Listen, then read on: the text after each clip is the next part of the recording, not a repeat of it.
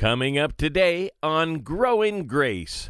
If you're born once, you'll die twice. You'll die when you quit breathing here, and then at the great judgment throne, you'll be separated from God for eternity, the second death. But if you're born twice, first by amniotic fluid, and then secondly, by a spiritual experience of surrender, God, forgive my sins, take my life, then you will live and only die once physically. You'll live for eternity. Zion now built with hands, and in this place dwell with man. Sick be healed and the stand, singing hallelujah. My kingdom built with the blood of my son, selfless sacrifice for everyone. Faith,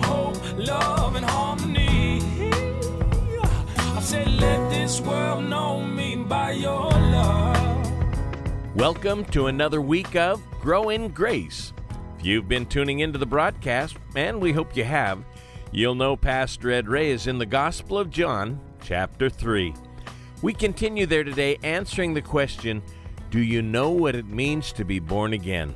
It's a pretty common phrase in Christian circles, yet many simply don't understand what the Lord meant by that. Nicodemus needed some clarification, and perhaps you do too. From John chapter 3, here's Pastor Ed. Everything Nicodemus had been taught and was teaching, how to get to heaven, how to be accepted by God, depends entirely upon adhering to a huge list of laws? No, that's dead wrong. Dead wrong. Centuries of religious tradition, Jesus wiped out with this answer. Now, Jesus is speaking very kindly to this Pharisee. He was not this kind with other Pharisees. He would call them a brood of vipers. You're snakes. You're whitewashed sepulchres because they were hypocrites. They were saying one thing and living another. But Nicodemus is evidently trying to do all these things of the law. And God uses a sword, or maybe a surgeon's scalpel is a better term, to cut away all those lessons that he had been teaching other people. And Jesus is very kind to him because he's trying to draw him. That's what Jesus said. If you would draw near to me, I'll draw near to you. If you seek me, you will find me. He said, You must be born again. If you're not, you cannot see the kingdom. Now, we use the word see in a couple of different ways. Oh, I see. I get it. I grasp it. Or to visually see it through your cerebral cortex. No external profession, no ceremonial ordinance, no tradition, no ritual, no privileges of birth would entitle anyone into the Messiah's kingdom. It's entirely dependent upon a change of heart that God does when we surrender. Nicodemus is confused. He says, How can a man be born when he is old? Nicodemus is maybe 70, 80, maybe older. Jesus is 30. This is the first year of his ministry. You'll remember that the Gospel of John is the only chronological gospel. The other three are scattered different times in Jesus' life. This is the first year of Jesus' ministry. He's 30 years old, plus or minus a few months. And how can a man be born? He said, I'm an old man. How can I be born again? Can I enter a second time into my mother's womb? Ask your mom. She's going to say no. Now, Nicodemus actually answers with two questions, and there's a glimmer of hope in that. He's, his mind is whirling around. His thoughts are racing in his head, I'm sure. He's really trying to get what this young man is saying. Starting over again, start anew, that sounds good. How do I do that? Jesus' words have the desired effect on Nicodemus, and they will on you too. Jesus succeeds in totally upsetting Nicodemus's normal thought pattern. He has Nicodemus's complete attention because he really does want to receive. How can I get back inside my mother's womb? Jesus said, Most assuredly, truly, truly, I say to you, unless one is born of water and the Spirit, he cannot enter the kingdom of God. Now, I'm going to explain this in a way that I understand it after many years, and you don't have to agree with me, because in some ways I'm going against a couple of different denominations' interpretation of this verse, but I just want to be true to what I see. So, born of water, some see this as baptism, water baptism. I don't believe that's what he means because that would make getting into the kingdom of God a work, a good work, that you can earn your way into heaven. Others believe it is a picture of the Word of God because Jesus said, You have been washed by my words. And it might be that. But I think it's more fundamental than that. I think it's simpler than that. I believe Jesus is talking about water inside a mother's tummy. We still say in English, when a woman is about ready to deliver, has her water broken. We're talking about amniotic fluid. It's this amazing biochemical liquid that surrounds a baby that's filled with enzymes and proteins, essential things for the baby to grow it. So, something happens at birth where that baby goes from a liquid media, living in water, breathing in and out amniotic fluid because there's no air there except what mother breathed, went into the umbilical cord, went into the water inside her, and the baby's lungs are being bathed in this amniotic fluid. But something happens minutes before the baby is born. The mother senses that the baby is ready to breathe. Everything's developed enough. And she automatically expels two chemicals, splendamycin and mycophenolate. It's anyway, it's not important. It won't be on the test. And those two chemicals are breathed in. I'm using the term for air when it's really amniotic fluid. The baby takes the amniotic into its lungs, and lungs are filled with alveoli. They're, they look like grapes, like bunches of grapes, okay? And they're up against one another. They're all stuck together. But these two chemicals at just the right minute are they're a detergent, just like soap. And they allow the alveoli to separate and be ready for the first breath. A few minutes later, the baby comes out and does for the very first time, and a miracle takes place. The septum in the middle of the heart closes, another valve opens, blood is flowing in the right places into the lungs to get this oxygen that's coming in. The alveoli have been prepared by the. I'm sorry, we're right in the middle of a biology lecture here, okay? This is embryology. the wheel fell in that rut because I've taught it before. That's why I'm convinced that he's talking about amniotic fluid unless one is born of water the first time physically. We all, anybody who wasn't born? Uh, I'm pretty sure we all did that water thing. And the Spirit cannot enter. Can't, he doesn't say see this time. He says enter into the kingdom of God.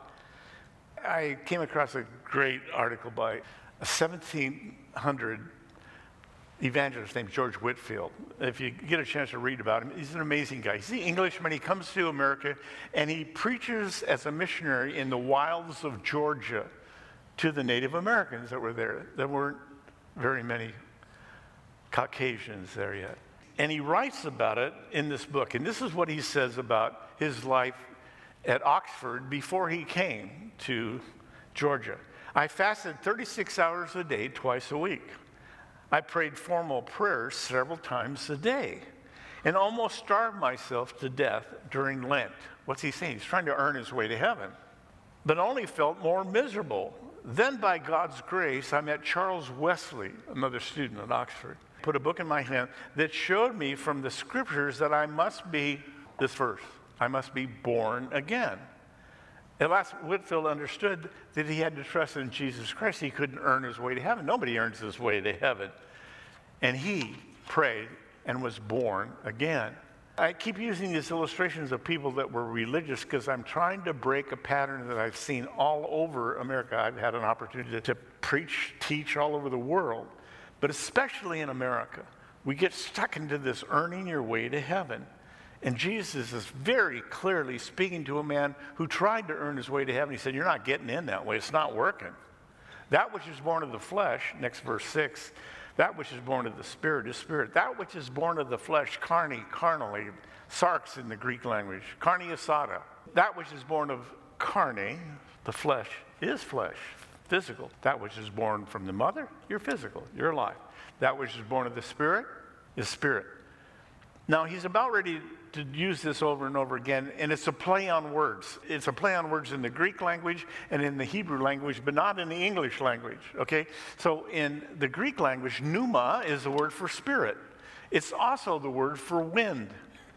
It's also the word for breathing. So there's a play on words in Greek, but it's also a play on words in Hebrew. The Hebrew word, pneuma, is the Greek word. Pneuma is pneumatic tools, air driven tools. Pneumonia in your lungs. The Hebrew word is ruach, and it's a play on words in both of those languages. It just doesn't work in English. We say wind, and it has nothing to do with spirit. But Jesus is going to put the two together. We're growing in grace through a study in John 3 with Pastor Ed Ray. Thank you for listening to Grow in Grace. Here's Pastor Ed with the second half of today's message. Do not marvel that I said to you, you must be born again. Nicodemus must have had that look on his face. Ah, I still don't get it. I'm not understanding this. The second birth is spiritual. The first one is physical. If you're born once, you'll die twice. You'll die when you quit breathing here, and then at the great judgment throne, you'll be separated from God for eternity, the second death. But if you're born twice, first by amniotic fluid, and then secondly, by a spiritual experience of surrender, God, forgive my sins, take my life, then you will live and only die once physically. You'll live for eternity. That sounds too good. It is good. It's really, really, really good. We were dead. How so? Ephesians 2 1. You were dead in your trespasses. I was dead in my sin. But he made us alive. That's what Paul said. That's what he's talking about, that new birth. Still with me? Now, here's the play on words, verse 8. The wind blows, the pneuma, pneuma, pneuma, the pneuma pneumas where it wishes. And you hear the sound of it, but you cannot tell where it comes from and where it goes. So is everyone who is born of the Spirit. My wife actually used this on me. I was a scientist at the time, 26 years old. I wasn't a believer. I was smarter than anybody. I was an idiot. I just hadn't figured it out yet, okay? And she says, I said, I can't see God. I can't see anything. She says, Can you see the wind? Smarty. I got it. The Holy Spirit moves when and where He wants to, and it's still true. We don't know which way the wind blows. That's what Jesus is saying. I, I mean, go watch the Weather Channel. You know, we have a hurricane. It's coming in from the Gulf of Mexico. It's going to hit somewhere between Texas and Florida. oh, how helpful! And then about two hours before it hits, they said it's going to be between Houston and New Orleans, and then it takes out Florida. We still don't know which way the wind blows, and we don't know what the Holy Spirit is doing. And many times, you and I will do things that we don't think are spiritual at all, and the Holy Spirit takes it and uses it, and we look back and go, wow, how do you do that? Nicodemus answers and said, How can these things be? He's struggling with these concepts. They seem so foreign, he doesn't understand. How could he, a teacher, need to start over again? It's pride. His pride is in the way, like mine was. I was reading this week a great book of a Scottish physician who was leaving for the mission field on a ship in the early 20th century, 1901, 1902. And he goes down to get on this ship to take him down to Africa. And a friend of his was an evangelist named Andrew Bonar, famous in Scotland. We don't know the name, but he came to the pier to see his friend off, the physician. And when he got there, the physician was with his sister, and his sister was going as his assistant. She was a nurse. And he didn't know her, this guy Bonar, and so he turned to her and he said, My dear, I don't believe I've ever had the privilege of making your acquaintance. I'm pleased that you're going with your brother. I'd like to remember you in my prayers. What is your first name? And she said, Christine. And he said, I like that. He's elderly. He said, I like that, for you have Christ in your name. I trust that you have Christ in your heart. And she went dead, silent. She didn't know what to say. And the whistle blew for the cruise ship to leave. And she got on the cruise ship and She was on the edge of the deck, leaning over the rail, and her brother, who's the physician, came up and said, What's wrong? And she said, That man, he really bothered me. I don't know that I have Christ in my heart. And her brother prayed with her, and she was born again. And that story was in the Moody Monthly years after it happened, because she spent the next 35 years in Africa and served the Lord the whole time. Telling others about this concept is important, even though they may not grasp it. They probably won't. You didn't grasp it the first time you heard about it. Share it with others. So Jesus answered, verse 10. We're getting there, almost there. Are you the teacher? There's a definite article there. Now, you may have a translation that doesn't have the word the there. It's there in the Greek language. Are you the teacher of Israel and do not know these things? Jesus is saying that Nicodemus taught the Old Testament and he never saw born again, filled with the Spirit in the Old Testament. And he should have. That's what Jesus is saying. How so? Ezekiel 36, 26. You know it. Jesus speaking. I will give you a new heart and put a new spirit within you. I will take out your heart of stone out of your flesh and give you a heart of flesh. I will put my spirit within you and cause you to walk in my statutes. And you will keep my judgments, and you will do them. You see, God changes our desires. That's the beauty of grace. I want to do the right thing not because I'm such a perfect guy, I'm the same idiot I always was. But God gives me a new want to. That's our only hope. If God, we sing that song, Holy Water. I don't want to abuse your grace, Lord. I need it every day. It's the only thing that makes me want to change. That's what he's talking about. That's what Nicodemus should have understood. He had the information, but he didn't understand it. Verse 11 Assuredly, most assuredly, truly, truly, verily, verily, I say to you, we speak what we know and testify what we have seen. Why is the word we capitalized? Because it's plural in the Greek language, and he's talking about the Trinity. Don't tell me the Trinity isn't in the, the Bible. There it is. Jesus said, The Holy Spirit and the Father and I have been talking, and we have known these things, and we're witnessing, we're, we're speaking out truth to you, what we've seen. And you don't receive God's testimony. That's what he's saying. You're ignoring what I'm saying, Nicodemus, and he calls Nicodemus out. We need to be open, receptive to instruction. It's easy to think you've arrived at some point. Here's what God says about receiving correction. Proverbs 12:1. Whoever loves instruction loves knowledge. But he who hates correction is stupid. Direct quote from the New King James. Well, God, why don't you tell us what you really think about us? If you don't listen, you don't, if you're not willing to change, you're being an idiot. Proverbs 13:1 A wise man heeds his father's instructions, but a scoffer does not listen to rebuke.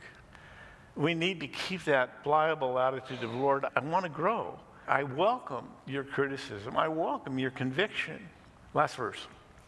If I told you earthly things and physical things and you don't believe, how will you believe if I tell you heavenly things? Nicodemus, you're not listening. You must believe before you can see. What? It took me a long time to wrap my mind around that because I was a scientist.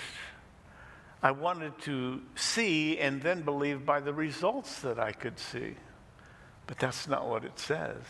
Believe and then you will see. Well, how do you believe? You say, Lord, I choose. An act of my volition. I choose to believe that you died on the cross for my sins. Please take my life and forgive me. And then you'll understand. It only comes after you've surrendered to the king. Otherwise, you're telling him how to run a life. It's a step of faith. Religious people need Jesus too. That's the story here in 12 verses. Well, maybe that's exactly what you need to do today. Each of us must be born again to see the kingdom of God, and that happens by believing in God's Son. We encourage you to call on the Lord now to be saved in Jesus' name. We'll hear some additional thoughts from Pastor Ed Ray in just a moment as Grow in Grace continues. You'll find us online at thepackinghouse.org. And that's a great place to go and hear this program again and find more information about the Packing House Christian Fellowship. That's thepackinghouse.org. You can also call and ask for a CD copy at 844 77 Grace. You know, it takes a team to bring you Grow in Grace, and we look to our listeners to help make all this possible. If you'd like to make a contribution, you can call 844 77 Grace, and as you do, be sure to request our special offer available for a gift of any amount. It's a book written by Chuck Smith titled Why Grace Changes Everything you'll discover the difference grace will make for you.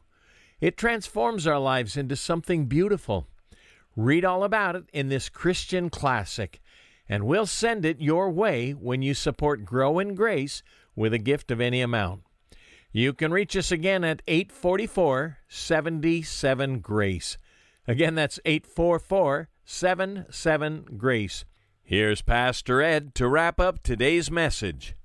Let me close with a true story. A missionary named Cunningham, I know him, was on a plane flight to speak somewhere from Atlanta, Georgia to uh, Dallas, Fort Worth. And he's in a jet sitting in the center where it has three seats. And he's sitting in the middle seat, and he's the first guy on the plane, so he's all alone. And, and he's thinking, oh, this is a good time to get my thoughts together and, and consider what I'm going to talk on. And just as he got all buckled up, a little girl pushed in, in front of him and sat right next to him. He's 11, 12 years old. And he noticed that she was Down syndrome. She was trisomy 3, handicapped little girl. And he smiled, said hi, and leaned back.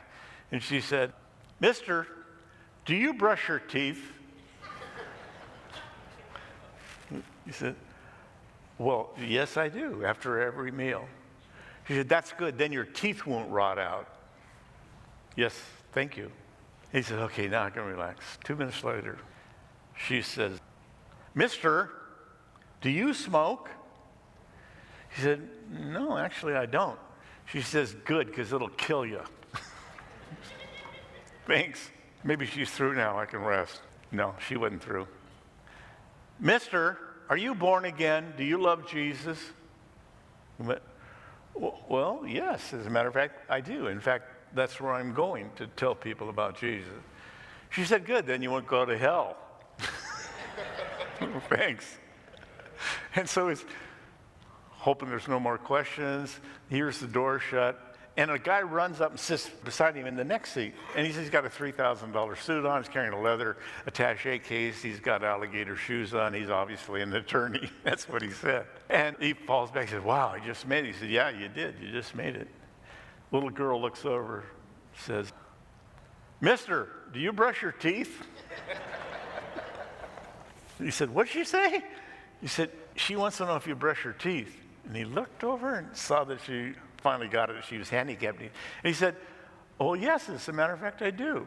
She said, Good, then your teeth won't rot out. Thanks.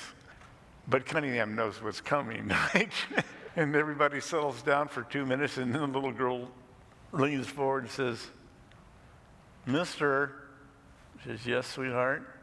Do you smoke? And Cunningham said he could smell smoke on this guy. Smokes like a chimney. And he went, Oh my goodness. And he said, What's she saying? She wants to know if you smoke. He says, Yeah, I'm sorry, I do. It's going to kill you. He says, Yeah, you're probably right. Probably will. Settles back down. Cunningham knows the train is going this direction, and he's got one more question. And she says, Ask him if he loves Jesus. Is he born again? And Cunningham said, I don't want to ask this guy. It's what I'm supposed to be doing, but I don't want to do it. But I got to. So he says, The little girl wants to know if you love Jesus, are you born again? The guy's face went ashen. He's dead serious. He says, I've been thinking about that for two days. I don't think I do know God. Do you know how to get to heaven? And Cunningham prayed with him there before they took off. And he received Jesus Christ because a handicapped girl was just bold enough to ask. Join us here next time as we continue our study through John's Gospel with Pastor Ed Ray here on Grow in Grace. This is an outreach sponsored by the Packing House Christian Fellowship of Redlands. Zion now built with hands, and in this place gotta dwell with man. Sick healed and the crippled stand, singing hallelujah. With the blood of my son, selfless sacrifice for everyone. Faith, hope, love, and harmony. I said, let this world know me by your